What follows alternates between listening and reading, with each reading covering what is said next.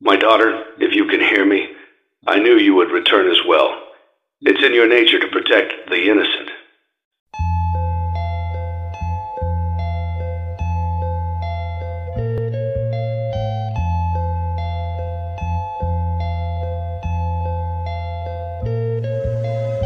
I'm sorry that on that day, the day you were shut out and left to die, no one was there to lift you up into their arms the way you lifted others into yours.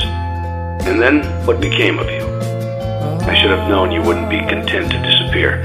Not my daughter. I couldn't save you then. So let me save you now.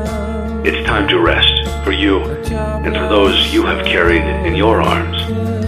This ends, for all of us, in communication.